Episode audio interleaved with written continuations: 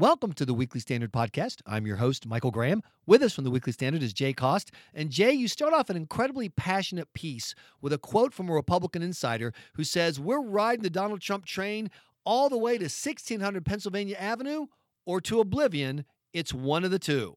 Yeah, it's really not. it's just oblivion.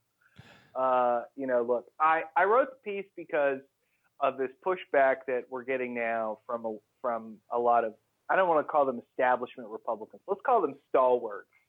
Just sort of the party loyalists in the RNC, the people who are kind of in the convention system that are going to try and stop the dump Trump movement. And, you know, the argument they're making, the arguments, plural, to me are just really specious. And, and one of the arguments that was laid out was that, you know, look, it's either Trump or, or it's you know, disaster. We're going to lose. We're going to we're going to win or lose with Trump is basically what they're saying.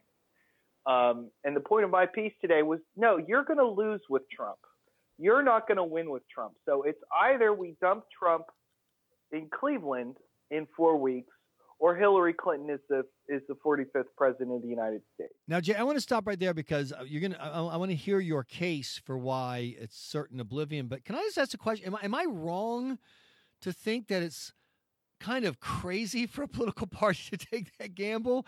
I mean, you know, the Democrats nominated McGovern. They knew he was going to struggle, but they didn't they didn't believe that the life of their party was on the line. You know, maybe Bob Dole wasn't the greatest presidential candidate in history, but party you know, it wasn't an existential gamble to make him the nominee. I, firmly agree with that Republican insider. It, it, if Donald Trump wins, we'll have a forever different Republican Party. But if Donald Trump loses, the party's just done.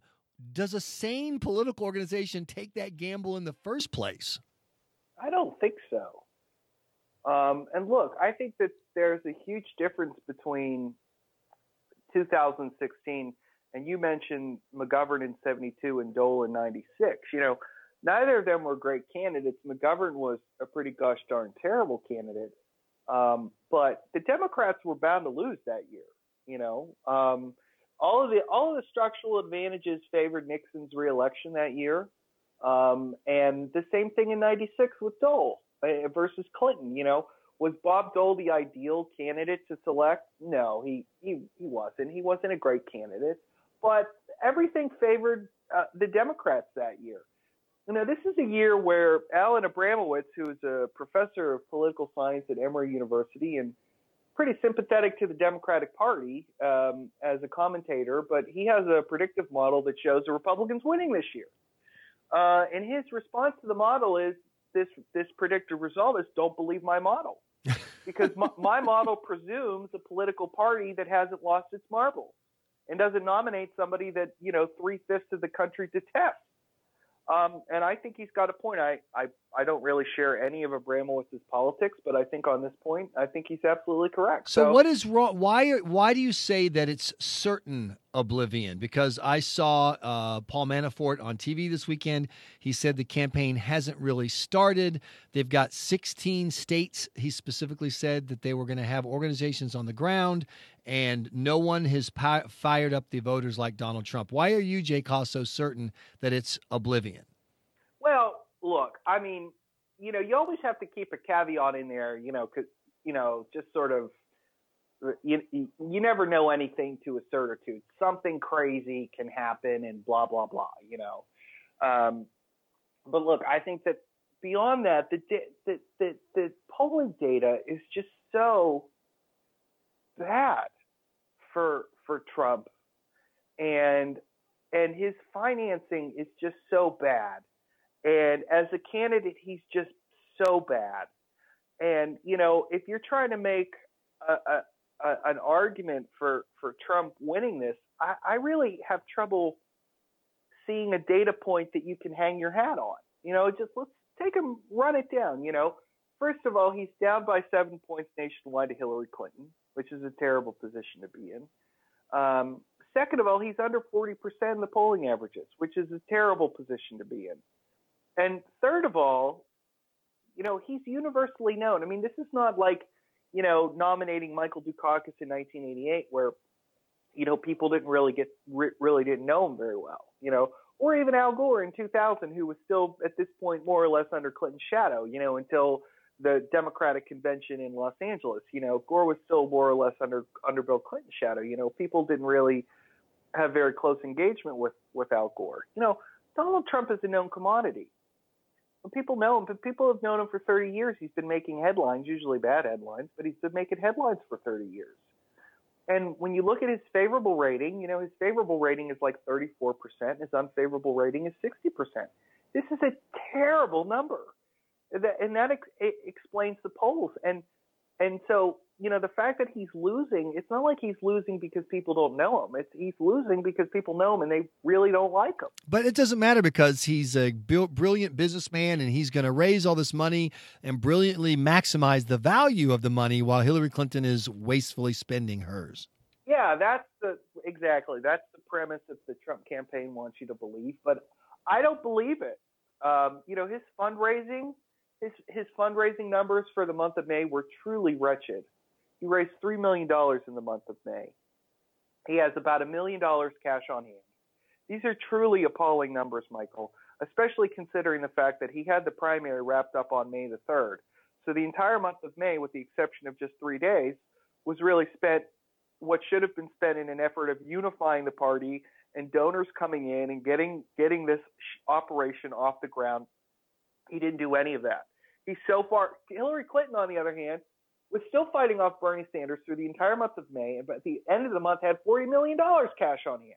Trump had, had a million, so he doesn't have any money. And moreover, you start, you know, like the RNC after his wretched, mind-numbingly awful fundraising numbers came out, and the RNC started touting all this, you know, all the money they'd raised online in a couple days, which you know, bought them a good story or two out of Politico and the Washington Post. But anybody who knows campaign finance knows that, you know, that's not how you that's not how you fund a presidential campaign. You know, you do it one of two ways, right?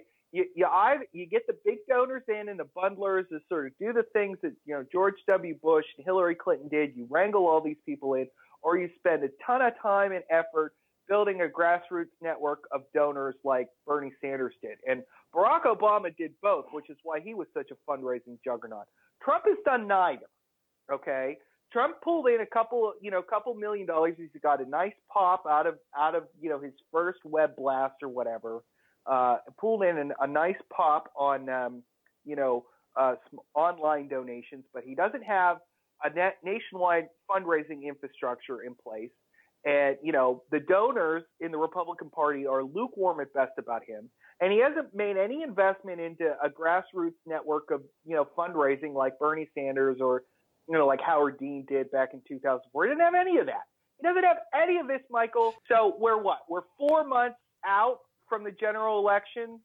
He's got a million dollars in the bank. His his favorable rating is at 36 percent.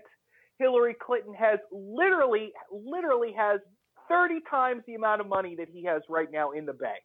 Okay, he is he is done. Unless unless Hillary Clinton gets indicted, he is done.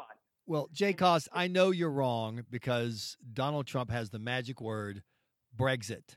Doesn't Brexit right. prove that the world is just ready for change and to throw out the insiders and well, you can't you know, trust the polls? It's it's funny you mentioned that, Michael, because the world, you know, our country is ready for change. As a matter of fact, the ABC News Washington Post poll, you know, shows showed the country overwhelmingly unhappy with the status quo in this country. And when they asked people, do you think that we should, the next president should continue the policies of Barack Obama, or do you think they should go in a new direction? Overwhelmingly said new direction. And yet that very same poll showed Trump down. I mean, the average of polls has Trump down seven points. I think that poll had him down like 15 points or something. 11. Like that. 11 points. Yeah. Right? So what's that tell you? That tells you while the country is interested in a change, they are not interested in a change brought about by some two bit con man who scammed his way into the Republican nomination. So look, and this is the thing. This is why I wrote the piece because – you know, and you see this in these stories about these stalwart Republican delegates who are like, "Oh, it's Trump or bust." Okay, it's bust. It's not. It's not Trump goes to the White House or it's bust. It's we dump this guy in Cleveland in July and we take our chances by, that route and hope that we can, you know, we can win the White House that way. Or we lose to Hillary Clinton with Trump. Those are our options. That's it. Trump is not going to be the 45th president of the United States, barring some catastrophic event that happens that hits the Democrats. You know, like that's that's where I think we are right now. I don't see any data, any hard evidence to suggest any other conclusion except that. So delegates who are going to Cleveland in July should recognize that a vote on the floor of the convention in Cleveland for Donald Trump is a vote for Hillary Clinton. It is a vote for a generation or more of liberal democratic dominance of the Supreme Court. It is a vote that tosses the Senate majority away, and it is a vote that endangers the House majority. That's it. You know, somewhere Donald Trump is wearing a black mask and cape, holding his fingers about an inch apart, going, Jay Cost. I find your lack of faith disturbing. And then he uses his Jedi powers of the Sith to destroy you and win the election. Right. Don't, why, why, don't you grasp that? He's just a magical political figure who makes magical things happen, Jay Cost. I know because my Twitter feed tells me that every day. Jay Cost, thanks so much for your uh, comments. And I'm sure that once President Trump opens up his re education camp, you'll get your own wing. I'm sure I'm going to get audited on something awful. You've been listening to the Weekly Standard podcast. Please be sure to check weeklystandard.com regularly for podcast updates. I'm your host, Michael Graham.